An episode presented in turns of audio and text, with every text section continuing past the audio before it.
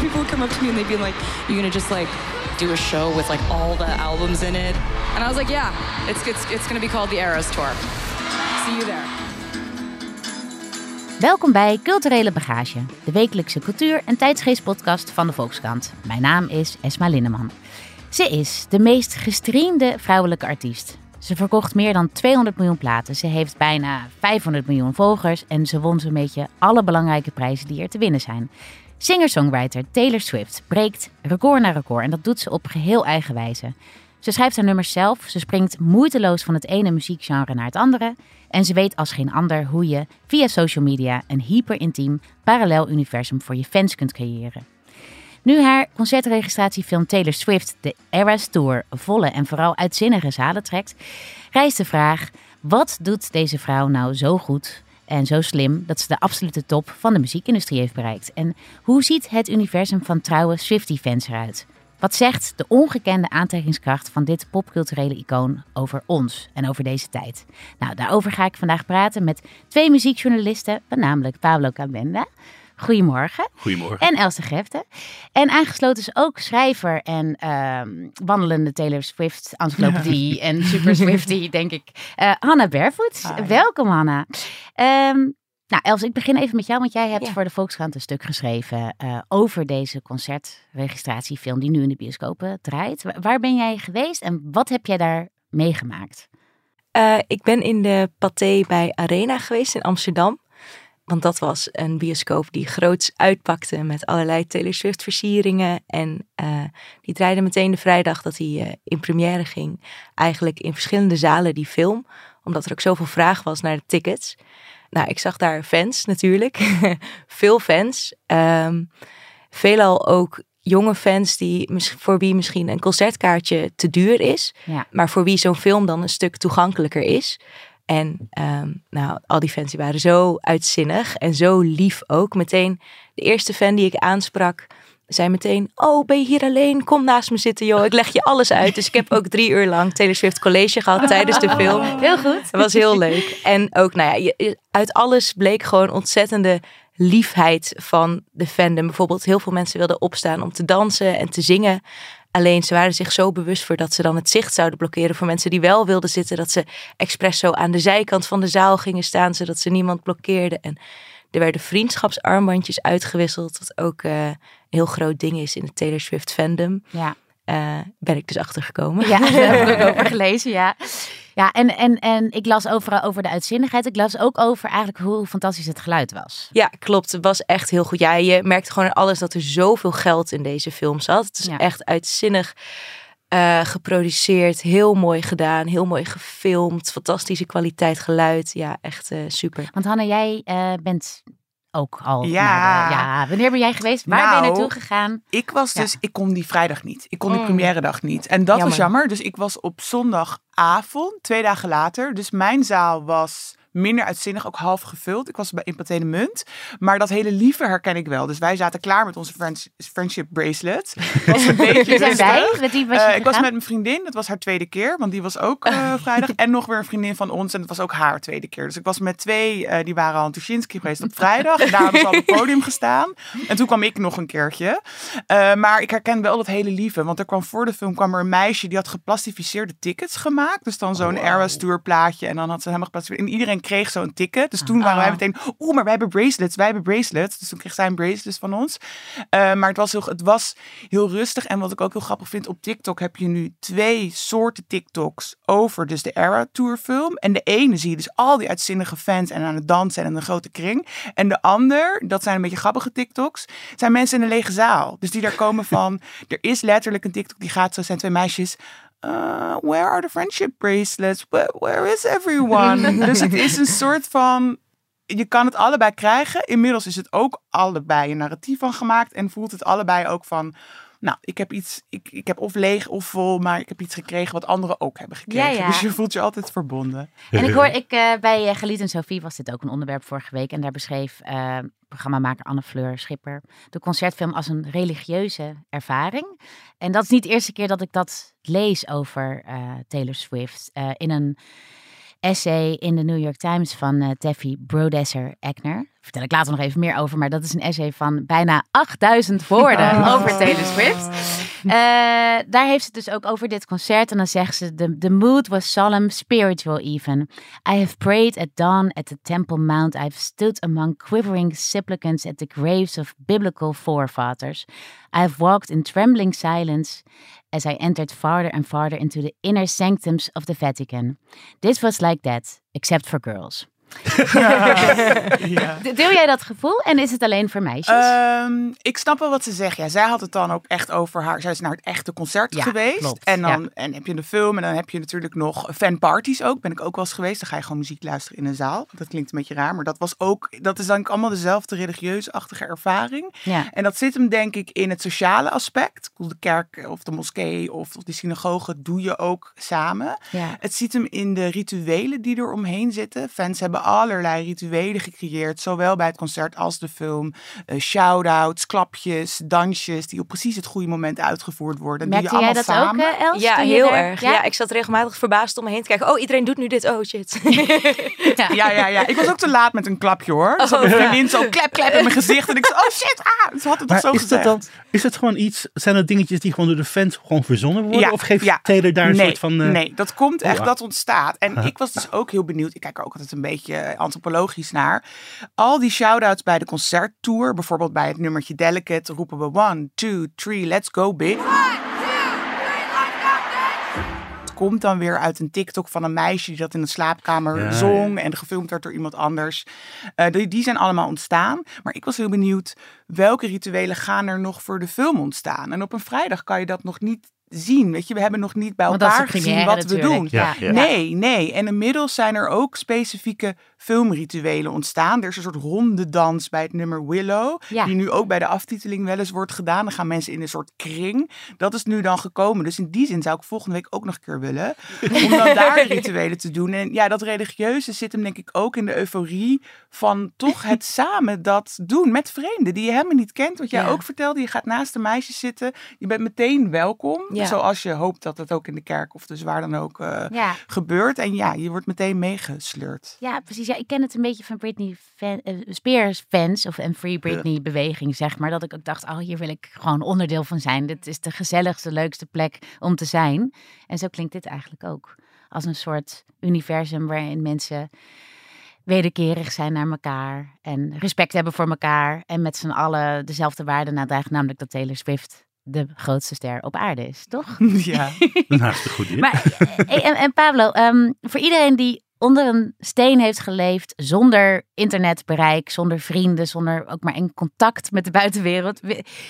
Wie, is Taylor Swift? Wat zou je Taylor zeggen? Swift, Ja. nou, Taylor Swift is, nou, dat kan wel zeggen, de belangrijkste popster van dit moment. ja. Ze is zelfs eh, in 2019 uitgeroepen tot eh, de vrouw van het decennium door Billboard. En eh, het is een, een zangeres, een singer-songwriter, ehm, die nou voornamelijk popliedjes maakt. Heeft een enorm talent. Het is geen visionair zoals een Bob Dylan of een, een muzikale duizendpoot als een Prince of een soort van allround kunstenaar als een David Bowie. Vind jij misschien? Ik Nou, nee, nee, nee, maar er komt ook iets heel ja, positiefs ja, natuurlijk voor in de plaats. Want ze is wel iemand die gewoon verdomd goed weet hoe je een goed popliedje schrijft. Ja, ja. En eh, binnen die traditionele kaders van popmuziek weet ze gewoon hele interessante, mooie dingen te maken. Die een heleboel verschillende mensen aanspreekt. En die ook gewoon van genre naar genre hoppen. Ze En als je, als je haar carrière even kort zou kunnen beschrijven. nou, ze is Volgens begonnen. mij is ze op de veertiende of zo al op de 14e begonnen. is ze Ja. begonnen met zingen. Ja. En op de 16e, eh ze had iets met Shania Twain. Ja. Eh, daar was ze helemaal, eh, helemaal lijp van. En eh, ze is dus ook begonnen in de countrymuziek. Ze is op een gegeven moment met haar ouders verhuisd naar Nashville, Tennessee. Of naar Tennessee. En daar heeft ze contacten gelegd. Ze heeft daar gewerkt met professionele songwriters. Ze heeft een soort van ontwikkelingscontract gesloten met Sony. Maar dat leidde niet tot plaat en zo. En gaande bij beetje is ze daar ook ontdekt door eh, iemand van Big Machine, haar eerste platenmaatschappij. Hij heeft zijn eerste plaat uitgebracht voor volledig country. En dat heeft zich de eerste vier albums zo'n beetje is in dat genre Nou, gebleven. eerste Is drie. tweeënhalf. Tweeënhalf. Vanaf Red kwamen daar ook Ja, eh pop-invloeden vierde, ja. bij. Ja. En Toen eh, maakte ze die over, eh, ja. overgang eigenlijk. toen ja. werd het ja. eh, een in 1989 is eigenlijk een helemaal een popalbum. Ja. En ze heeft eh, toen later eh, twee, eh, dat vind ik zelf, twee mooiste platen gemaakt. eh, Folklore en Evermore. En die zit veel meer in het volkgebied. Zitten, zijn die alle twee nou in de pandemie uitgekomen of niet? Ja, Ja, precies. Ook ja. vlak Ja. achter elkaar. Vlak Ja. achter elkaar. En zonder gewoon... Zonder eh, aankondiging. Zonder enige aankondiging. Op een dag waren ze er En toen Ook gewoon. heel erg nog? Ja, ja, Ja. precies. Ja. En nou, als laatste Midnight. Ja. En eh, dat is een gigantische klapper geworden. Het is een, dat is ook weer een popplaat. En verwijst eh, een beetje naar de synthpop van de jaren tachtig. Somber, ingetogen. En daar is ze heel persoonlijk. En ja, die plaat die heeft zo'n beetje, beetje alle records gebroken die je maar kan breken. Wat Ja, verkoop betreft. Ja, want het ene record wat mij dan opviel, dat ging dus over die Billboard 100. Ik geloof dat zij op een gegeven moment met Ja, hoeveel nummers in die top 10 moment, nou, die hele top 10. Die ze- ze domineerde die hele top 10. Nee, dat is toch Met ongekend? allemaal nummers van één album. Ja, dat is Ja. ook ongekend. Ze, heeft, eh, ze heeft in ieder geval ehm, de Beatles ingehaald. Want die kwamen niet verder dan de eerste vijf, Vijf? van de top 10. Ja, Michael Jackson laat ze ver Jackson. achter zich. Ja, ja de Eh, grote der aarde. Ja. De grote daar. En, en, Ja. en, en nou ja, drie Grammys voor het beste album van het jaar. Eh, de best verkochte artiest heeft, heeft Madonna ook nagestreefd. Ja. En eh, nou ja, zo zullen in de toekomst nog wel meer records sneuvelen Ja. door Taylor. Want jij, eh, toen wij het er gisteren over haar hadden, Hanna, toen, toen vergeleek jij haar met Paul McCartney.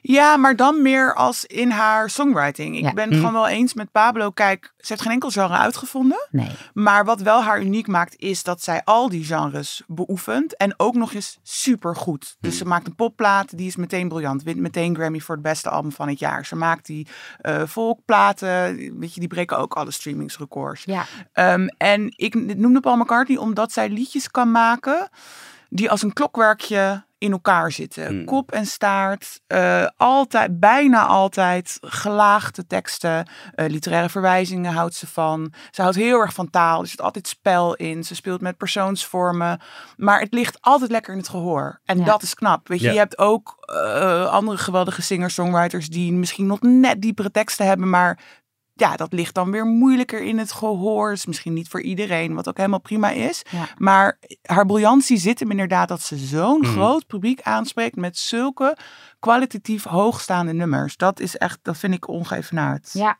hey, en Els, eh, zij staat ook bekend om haar eh, ja, bijzondere, knappe bridges. Dat merkte Ja. jij ook bij die concertregistratie, hè? Ja, klopt. Ja, die concertregistratie is dus een registratie van een show van haar tijdens de Eras Tour. En tijdens die show zei ze dus inderdaad bij de eerste bridge... eh, We've arrived at the first bridge of the evening. en nou ja, toen begonnen er al mensen zo om me heen enthousiast te worden. Toen dacht ik, oh nou oké, dit is blijkbaar een ding. En die lieve fan dus die eh, naast me zat, die zei van... Ja, we kennen allemaal haar bridges het beste uit ons hoofd. Dus die gaan allemaal meegeschreeuwd worden vanavond. Bereid Ja. je voor.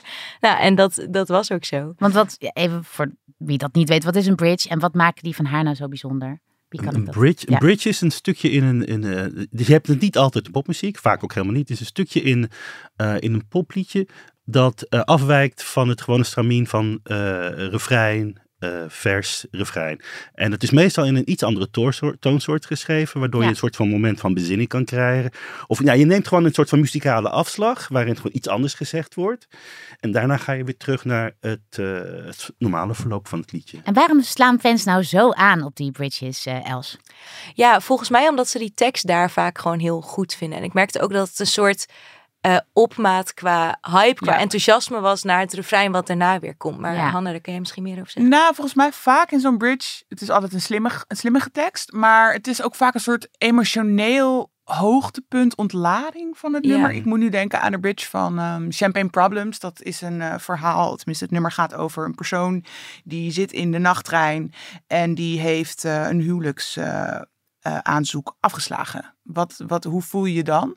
En dan komt die, en dat is best wel een, een kalm eh, nummer. En dan komt die bridge. En dat gaat dan over wat andere mensen zullen zeggen over deze persoon die dat heeft afgeslagen. En dat is dan opeens, nou, dat, dat is dan heerlijk om te schreeuwen.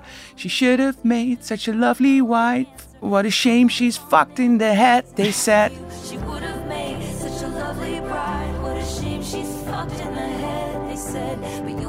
Dit wordt echt geschreeuwd in eh, de bioscoop. Ja, dat schreeuwt zo lekker mee. En dat, ja, vaak is het echt een turning point in het liedje. Een, Ja. een, een, bijna een soort Perspectiefwisseling? soms een perspectiefwisseling. Ze houdt sowieso heel erg van perspectiefwisselingen. Maar het is vaak een soort samen. Het balt het liedje. Het bou- bouwt de emotionele kern van het liedje. Wordt daarin samengebald. Ik Oh, denk oké. dat dat het Ja. antwoord is. Ja. Ja. En eh, de thema's van haar liedjes, ik, eh, ik las in sommige profielen, kwam veel voor het woord liefdesliedje. Maar is de romantische liefde nou het voornaamste wat ze bezingt? Of is dat veel rijker eigenlijk, eh Hanna? ik zou wel, ja, wilde zeggen rijker, zeker natuurlijk in die folklore Evermore Ja. periode. Dat ging heel erg over. Daar thematiseert, doet ze trouwens vaak. Ze thematiseert vaak verhalen vertellen. Ja. Dus het heet folklore, het heet al folklore. Het gaat, dat allemaal gaat over mythes, maar ze vertelt ook mythes. Ehm um, en Alma's Reputation, dat is eigenlijk een hele logische voorloper van folklore. Ehm, want dat gaat over dan haar reputatie, ook over wraak. Het, is een beetje, het wordt een beetje gezien als haar revenge album. Het kwam uit Mhm. na een periode waarin ze wat slechte pers had gehad. Vooral voor wat ze deed en wat ze niet deed. Eh, en dat, dat, dat album is eigenlijk een soort fuck you. Maar het gaat ook, het heet Reputation. Reputation is ook een verhaal. Dus ze Mhm. thematiseert verhalen, frames, mythes. En ze schrijft ook over vriendschap, heel veel coming of age. Dat is ook echt een onderwerp wat vaak terugkomt eh, eh, bij Taylor. Eh, revenge, wraak. Ze is Ja. best wraaklustig. Ze vergeet het niet als iemand iets slecht over haar heeft geschreven. Dat zit al heel vroeg in de oeuvre. Heeft ze het liedje Mean. Dat gaat dan over Ja, haar. Dat is al heel vroeg. Maar eh, ja, Kanye West heeft ook, had ze ook een tijdje beef mee. Verschillende nummers verwijzen daar nog naar. Scooter Brown we die net beef met Kanye West is natuurlijk... eh, Klassiek. hè? eh, dat, is, dat is echt, eh, nou ja, dat, dat, dat, dat heeft denk ik iedereen wel gezien. Hoe Ja. Kanye West in 2009, dacht ik. Ja, MTV alweer, Music ja. Awards. Ja. eh, Ja. Eigenlijk haar award uit- bijna uit de handen Ja. gerispen. Ja. Van, Beyoncé moest hem Ja, ja, krijgen. ja, ja, dat, ja. eh, ik heb het gisteren nog eens teruggekeken, omdat, nou ja, dat is eigenlijk zo'n bizar moment. Ehm, eh, in, in, in dat profiel waar ik het eerder al over had in de New York Times, wordt dat beschreven als dat ze she was murdered at the stage, zeg maar. Mhm. Eh, maar daar is dus ook nog een hele nasleep van gekomen eigenlijk. Hè? Ja, die niet in haar voordeel was. Je zou Nee. denken, ze stond dus op het podium, ze kreeg een award. Er Ja. komt iemand het podium op, trekt die award uit haar handen en zegt, Ja. die verdient ze niet. Nou, Ja. dan zou je denken, iedereen valt over Kanye. Maar En dat iedereen was is voor niet zo. Swift. Nee. Ja, nee, veel mensen was dan vielen wel ook de over dynamiek? haar. Eh, de dynamiek was dat er nog een heel lang kwam er een vuur tussen Kanye en Taylor. En mensen vonden haar toch ook wel een beetje een zeur. De jaren daarna heeft ze heel veel. Dat, ja, dan kan je afvragen: is dat in de slipstream van die gebeurtenis of staat dat los? Heel veel over zich heen gekregen. Misogyne dingen van eh, ze zou te veel mannen daten. Het ging altijd over de relatie zou een slet zijn. Uiterlijk te dik, te Is dat- dun. Ja. Ehm, ja, Is dat ook gewoon het feit dat mensen misschien op voorhand eh, voor Kanye waren? Is dat gewoon een uiting van ja, seksisme? Ja, natuurlijk. Ja, maar kijk, het is een vrouw die zich liet gelden in de jaren 0 en 10 de Amerikaanse muziekindustrie. Ja. Dat was voor iedere vrouw toen een moeilijke tijd. En inmiddels kijken we natuurlijk, ook- je noemde net Britney en Free Britney. Ja. Inmiddels Mhm. kijken we daarop terug hoe we met Britney zijn omgegaan. Dan denken we, jeetje, wat was dat heftig. Ja. En Taylor heeft zich staande gehouden in die tijd. Haar heeft dus het wel gelukt. Ja. Ja, Ehm, ja. Maar het was voor elke vrouw, denk ik, toen moeilijk. En niet dat het nu niet meer moeilijk is. Maar ja, een blonde vrouw die zelf liedjes schrijft, dat geloofden mensen gewoon niet. Er werd ook heel vaak eh, gesuggereerd dat zij haar nummers niet zelf schreef. Dus dan deed ze met een, eh, met een co-writer, die dan, nou laten we zeggen, 25% van het nummer had geschreven. Zette ze heel netjes die co-writer ook op het album. Er werd er gezegd, ja, die co-writer heeft dit geschreven. Mhm. Taylor zat erbij, die staat voor de sier ook, staat er Ja. naam bij die liedjes. Ja. Dus dat soort dingen kreeg zij heel erg mee te maken. En heeft zij heel erg ook weer gebruikt in haar muziek. We noemden Ja. net even 1989, lijkt een vrolijk popalbum. Maar daarin bijvoorbeeld een vrolijk Shake nummer. Shake It Off. Een Ja. vrolijk nummer, je denkt het is een vrolijk nummer, Shake It Off. Het gaat eigenlijk over Gaat leven in het patriarchaat, toch? Gaat, ja, ja, en nou, ook toch wel. Ja. ja, ja, je kan het persoonlijk maken en Ja. dan breder uittrekken van uh, I, date, I, I go on too many dates. Ze zingt het vrolijk, maar... liefdesleven was voortdurend natuurlijk onderwerp van, eh, van gesprek. Ja, ja. Maar wat mij zo fascineert aan haar, hoe zij al die conflicten zich op een bepaalde manier weer eigen maakt. Ik las bijvoorbeeld ook dat zij in haar huis gewoon een foto heeft staan van dat moment dat Kanye dus het podium opging. En dat is bitterzoet, weet je. Een Want soort van aan de ene- reminder van... ja, eh, ja, van hoeveel shit ze eigenlijk heeft gehad. nou ja, maar ze ook, verwerkt het, zoals Anne ze ook al verwerkt zegt, in alles. alle ja, nummers. ja al, al het drama en alle Ja, maar zit, tegenzin, eh, ja. tegenwerking wordt ook weer verwerkt tot iets. Ja, maar ik zie daar dus Ja. ook iets kwetsbaar in. Ja. Want dan denk ik, wauw, dan ben je gewoon nog steeds in je Evermore-era naar Kanye aan het verwijzen. Ja. En dan vind ik dat ook weer heel... Kijk, ik heb een zwak voor Taylor, dus alles wat ze doet, daar smelt ik van. Daar ben ik al een beetje achter. Ja. dus ik zie dat, maar ik zie daar dus ook pijn. Ik denk, jeetje meid, you cannot let go. Ja, you cannot ja, let go. ja. Het is eh, 13 jaar later en ik snap het, want ik zou het ook niet kunnen laten gaan. En dan gebruikt ze het weer en dan, ja, dan denk ik, oh ja, dat, ja, dat voelt allemaal alsof we ook naar coping Je gunt haar kijken. gewoon eh, closure als het gaat om Kanye West. Maar het is ook iets heel krachtigs, toch? Dat ze juist iets wat haar is aangedaan omzet in Ja, iets ja, wat, zeker, en waar ze enorm Allebei, succes mee ja. had. Nou, dat Ja, bedoel ik ja. eigenlijk zeggen. En dat brengt me ook tot haar zakelijke conflicten. Want daarin is ook iets, heeft ze ook een hele bijzondere stap gezet. Ja. Eh, zij had een conflict. Nou, misschien kun je dat een beetje vertellen, Pablo. Nou, ze heeft een paar van die eh, conflicten gehad waar ze gewoon echt als ultieme winnaar uit is gekomen. Ja. Maar eh, eh, eh, de belangrijkste of de meest bekende is die ene waarbij ze de rechten van de mastertapes van haar eerste vijf albums terug wilde kopen. Die, de, de Eh. albums die ze heeft gemaakt voor Big Machine. Vijf of zes. Ja, Reputation doet ook nog mee. dus Reputation en dan zes. Lover was... Lover doet niet mee. Nee, Ja. dus de eerste zes albums. En die waren allemaal bij Big Machine. Op zich is dat niet zo raar, want eh, als artiesten een plaat opnemen, kost dat heel veel geld. Ja. En dat wordt allemaal voorgeschoten door de platenmaatschappij, die vervolgens ook de rechten krijgen. Maar Taylor wilde heel graag die rechten van haar, van haar eerste zes platen terugkopen. Ja. Nou ja, daar werd ontzettend moeilijk over gedaan. En eh, eigenlijk eh, moesten die rechten gewoon aan de hoogste bieder verkocht worden. Mm. En toen heeft Taylor gedacht van, nou ja, fuck you. Weet je wat, ik ga gewoon al die platen opnieuw opnemen. Ja. Want ze had wel de auteursrechten natuurlijk. En dat heeft ze niet alleen maar gedaan, zo één op één. Ze heeft er gelijk een iets heel bijzonders van gemaakt met extra nummers erop. Zodat het ook aantrekkelijk werd voor alle fans. En bang, al die platen die ze, ze heeft er drie uitgebracht volgens mij van, eh, die eerste, van die eerste periode. Die verkochten allemaal gewoon meer dan de oorspronkelijke platen. Ja. Dus al die fans die hebben gewoon een tweede gekocht. Ook om gewoon natuurlijk eh, om, om, ehm, om Taylor te steunen in Ja, strijd. dat is zo mooi eraan. Ja. Dat al die fans gewoon zich achter haar dan scharen. En dat het dan gewoon één grote... Ja, er zit een, een enorme naar de muziekindustrie Ja. wordt. Hey, en een van die re-recordings, waar jij het dus net over had, komt dus ook dit weekend Ja, uit. Hè? 1999. Hanna, wa- wat is de sfeer daaromheen? Want jij zit ook in een WhatsApp-groep Ja, ja. eh, die zich helemaal over Taylor Swift gaat, een zeg maar. Instagram groep. Ja. Ja, nee, ik zat net nog even te kijken. Ik zit inderdaad in een Instagram groep met eh, ja, andere Swifties, vooral schrijvende Swifties. Ja. Ja, dat album komt eraan. Er is heel veel. Mensen zijn heel benieuwd naar die extra liedjes. Jij noemde die Ja. ook al. Dat, zijn, dat noemt zij dan full tracks. En dat zijn liedjes die ze in die periode heeft geschreven, maar niet album toen niet hebben gehaald. Ja. Ehm, nou, jij noemde net Shania Twain. Er is een theorie dat er misschien wel een van die liedjes een samenwerking is met Shania. Dus iedereen zit van oei oei. Eh, de titels weten we al. Ze had een deal met Google, waarbij je eh, een paar weken terug kon je, als je op Google Taylor Swift intikte in de zoekmachine, kreeg je een eh, puzzeltje, een woordpuzzel, waarin je dan eh, een, een, een Swift-gerelateerd woord moest opzoeken. En als er dan iets van 13 miljoen of 30 miljoen, ik weet het niet eens meer, puzzeltjes zouden zijn gekraakt, zouden we de titels krijgen. Dan zou er een fold Oh van die extra liedjes. Toen is Google vastgelopen. Dus ik heb geen puzzeltje bereikt, want Google lag plat. Oh, jeetje. Eh, maar we hebben dus de titels, we hebben het gekraakt. We hebben nu de titels van die nummers. En iedereen vraagt zich natuurlijk af, ja, wat, wat zijn de lyrics? Ze heeft nu een eh, klein eh, papier, een foto van een papiertje met lyrics erop in een story. Eh, iedereen vraagt zich af, bij welke titel horen die lyrics? Dus ja, de anticipatie is weer want, enorm. want, want zeg maar, Swiftie zijn betekent ook part-time detective kunnen spelen, God, ja, toch? ja. En Ja. ik ben er, ik hou niet van kruiswoordpuzzels. Ja, ja, zij staat heel erg bekend om haar Easter En dat is eigenlijk begonnen als een soort van gebbetje, iets wat zij zelf leuk vond. Op, op in, haar, in een van haar eerste albums had ze dan een, had een booklet bij. En dat boekje had ze dan een paar letters groot gedrukt. En als je dan die letters onder elkaar zette, kwamen daar weer lyrics uit of zinnetjes uit of een boodschap uit.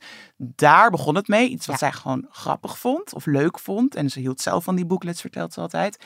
Dat is uitgegroeid tot iets wat helemaal uit de hand is gelopen. Dat heet dan Easter Egg Hunt.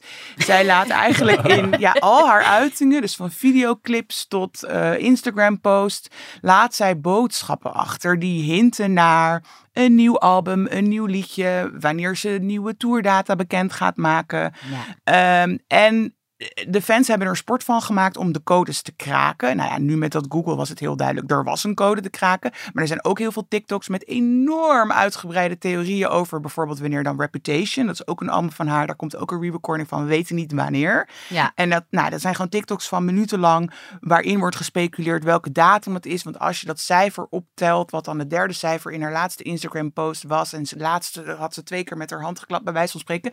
Wordt allemaal bij elkaar opge, opgeteld. Soms klopt het, vaak ook niet. En dat weten Swifties. Dus er is ook een soort van humoristische, zelfbewuste laag in al die detective TikToks. Ja. Die, eh, om, het is een sport om een sluitende theorie te creëren. Of die nou klopt of niet. Maar als die maar sluitend is. Dus dat is ook ja. weer onderdeel van dat meer actieve fandom. Zij Ja. reikt het wel aan. En de Swifties doen er iets mee. Ja, en ze- soms gaat het andersom. Ik vind het fantastisch ja. om te Ja. horen, want het is haast. Het is eigenlijk een hele lieve secte haast. Maar, Ja. eh, Ja, nee, nou, wat Ja. veel mensen Waar denk ik helemaal zien- niemand zijn macht misbruikt. Maar nee, wel nee, gewoon lekker ja, ja, gewoon lekker Ja. bezig. Ja, ja, en Precies. veel mensen zien dus dat actieve niet. Het idee wat mensen hebben überhaupt van fandom is de, de artiest spreekt en de fan luistert. Ja. Maar veel mensen zien over het hoofd hoe speels en zelfbewust en komisch mensen ook ermee omgaan. We weten dat we gekkies zijn. Ik maak aanhalingstekens in de lucht. Eh, maar we doen het er ook om. En die filmpjes met die theorieën zijn bedoeld voor andere Swifties die die code snappen, die de grap snappen. Die... Ja, plus dat jij ook, jij, wat ik ook bijzonder vind, is dat er is echt een interactie met de fans en met Taylor Swift. Ja, dus ja. TikTok-filmpjes, die Ja. kunnen dan weer door haar worden gezien. Ja, en wat- daar wordt ja. zij, doet zij dan weer iets mee tijdens bijvoorbeeld het concert. Ja, wat, wat, Ja. wat zij heel goed doet, en eigenlijk al sinds het begin van haar carrière, kijk, ze is als tiener begonnen, toen had je Tumblr en MySpace. Ja. Zij gebruikte dat al om te communiceren met haar fans. En nog steeds, kijk, ze is nu zo groot, ze zit niet overal meer eh, berichtjes achter te laten. Ze, ze deelt ook niet heel veel over haar persoonlijke leven. Maar zij en haar team, Taylor Nation, het is dan haar, haar online team, het is ook weer een aparte account, letten heel goed op wat er gebeurt op. TikTok. Wat nu de rituelen zijn. En zij speelt daarop in. Dus een voorbeeld eh, inderdaad is dat een jongen die had, een grote Taylor Swift fan, had een best wel simpel, bijna lullig dansje gemaakt op het nummer Bejeweled. En hij bedoelde dat, maar hij deed het vol passie. Dus hij liep een soort catwalk af en dan ging hij met zijn vingers een beetje wiggelen. Dat was het Bejeweled dance, dansje. Onder het fandom werd dat opgepikt. Andere fans vonden dat geweldig, gingen dat dansje doen op fanparties. Ja. Toen kwam de Eras Tour en Taylor heeft dat dansje geïncorporeerd bij het nummer Bejeweled met haar professionele dansers. En die, ja, die jongen was natuurlijk door het dolle, kreeg Ja. VIP-tickets, kreeg Nee. een Dat is hoed natuurlijk van echt haar. je allergrootste droom als ja, dat gebeurt. ja, ja, dus zij ziet wat die fans doet en dat noemt ze ook, dat benoemt ze ook. Ze Ja. zegt ook wel Ja. regelmatig, I see you, I know you're... de- de- de." Maar dat is ook onderdeel van een, zeg maar, zakelijk instinct, eh, toch? Ik denk het, Pablo, wel, want want je- ze kan ja, ook op die Eigenlijk manier- aan de ene kant denk je, Ja. het is een soort benaderbare godin. Maar tegelijkertijd gebeurt er zo ontzettend veel. En ik wil Taylor helemaal niets tekort doen hoor. Maar er gebeurt zo ontzettend veel dat je wel moet staan. Ja, er moet wel gewoon een heel team achter zitten. Weet je, Ja. met al die Ja. dingetjes die verzonnen worden. Ja. En ze heeft natuurlijk, ja, wat je zegt, ze heeft enorm goed zakelijk instinct. Ja, Ja, ja, maar kijk, dat is ook zo. Want vaak ehm, in een narratief om fans is, dan zeggen mensen, maar het is ook zakelijk. Maar, maar dat maar is eigenlijk Maar, een valse tegenstelling. Ja, Want authenticiteit en zakelijkheid gaan samen. We zien haar zakelijkheid ja. en we love her for it. Ja, en jij zei aan de telefoon gisteren al dat jij überhaupt eh, een fangirl bent. Dus dat jij het gewoon Ja. eh, fan zijn gewoon. Dat jij dat, nou, daar heb je gewoon je diploma voor gehaald. Dat is wel duidelijk. Elsbeth, heb jij, vind jij dat aanlokkelijk? Zou jij ook op die manier fan kunnen zijn? Of ben je dat geweest? Ben je het Ehm, geweest? Ja, nee, ik ben wel eh, fan. Ik ben bijvoorbeeld heel erg fan van Arctic Monkeys. Ja. Eh, daar heb ik een tattoo van laten zetten. Maar dat is helemaal niet zo'n soort gemeenschapszin als Mhm. dat ik hier bij Taylor Swift merk. En ja. ja, het is natuurlijk super aanlokkelijk. Het is een enorm warm bad waar iedereen welkom is. En ja, je kan er echt zoveel tijd aan besteden als je wil. Dat blijkt ook. Met allerlei detective eh, filmpjes. ja. Jij, Pablo? Nee, ik, ik, ik vind alle fans gek. maar ik ben, ik ben wel stiekem fan geweest. Misschien slash bewonderaar van een aantal artiesten. Maar ik ben meer van de luie type hoor. Ik, ik, ik ga geen puzzeltjes oplossen online. Dus Ja, ja, jij zei al van, eh, wat kunnen we denk ik allemaal met elkaar eens zijn, dat ze eigenlijk de grootste ster is op dit moment. En Mhm. eigenlijk ongeëvenaard. Mhm.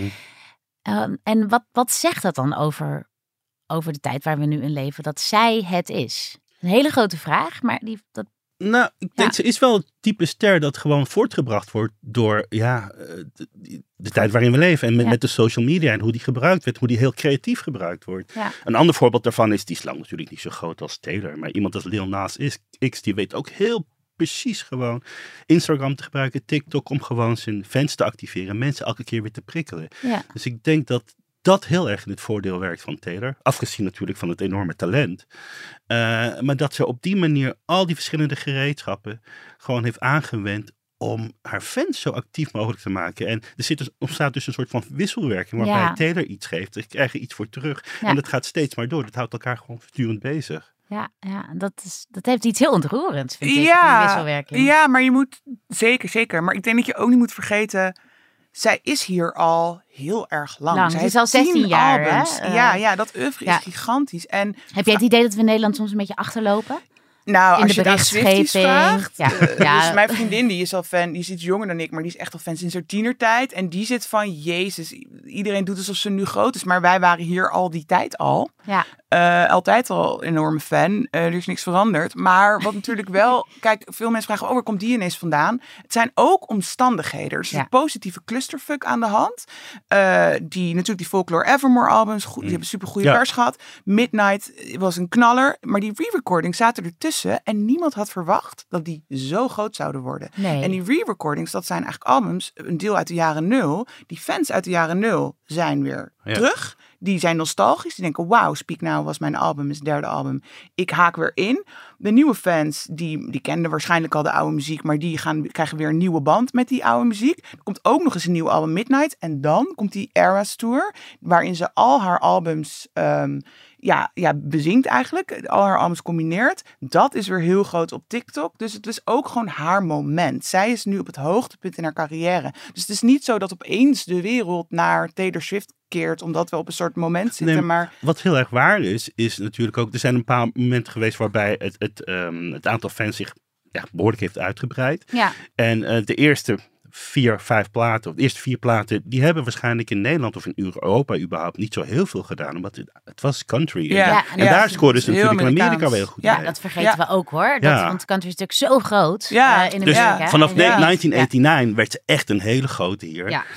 Bij een bepaald publiek. En wat Hanna zei, Folklore en Evermore, die kregen een soort van badge van eh, artistieke waarde. Omdat ze daarop samenwerkten met Ja. eh, ja, Bon Iver. de Bon Iver, met Aaron Dessner. En eh nou, Jack Antonoff daar had al meegewerkt. Dus een bepaald soort popliefhebber. Ja. Dus serieuze popliefhebber, Ja, ook ja, ja. aanhalingstekens. Die, die haakte, kon ook Die haakten- aanhaken. die, die konden gewoon veilig aanhaken. Want Ja. eh, het was oké, er zat een keurmerk aan, weet je Ja, wel. ja, ja. Dus toen waren er waarschijnlijk ook wel meer mensen overstag gegaan. Voor, voor Els, tot slot de concertregistratiefilm. Hoe lang draait hij nog? En ja, kunnen we hem nog zien? Oeh, ja, volgens mij draait hij alleen komend weekend nog. Ja.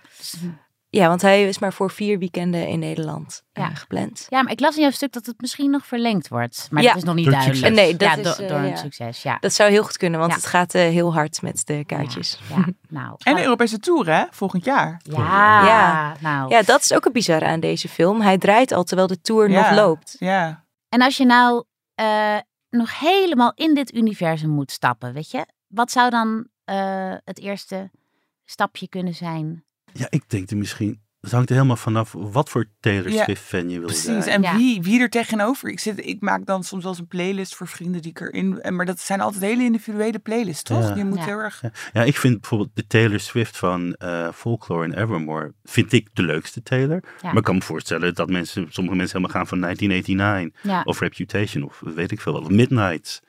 Maar Dus, aangezien eh, er bijvoorbeeld ook twee Netflix, eh, er staat een concertfilm op Netflix en eh, een documentaire, is dat bijvoorbeeld ook leuk om te kijken als je. Ja, misschien de Reputation Tour? Ja. Ja. Ja, mijn vriendin zet die om de, elke maand. Je bent Dus ik inmiddels een klein beetje. ik hoef de Reputation Tour... Nou, met oud en nieuw wil ik Ja. hem wel weer zien. Misschien wel de Reputation Tour. Kijk naar Ja? Pablo, kijk naar... Ja, ja. Oké, Nou, heb je gelijk wel een mooi overzicht. ik denk het ook. Dank jullie wel voor jullie komst naar de studio. Dit was Culturele Bagage. Montage wordt gedaan door Tieme Hageman en eindredactie wordt gedaan door Julia van Alem en Corine van Duin en Emily van Kinschot. En wil je de Volkskrant steunen? Ga dan voor een abonnement naar www.volkskrant.nl slash podcastactie.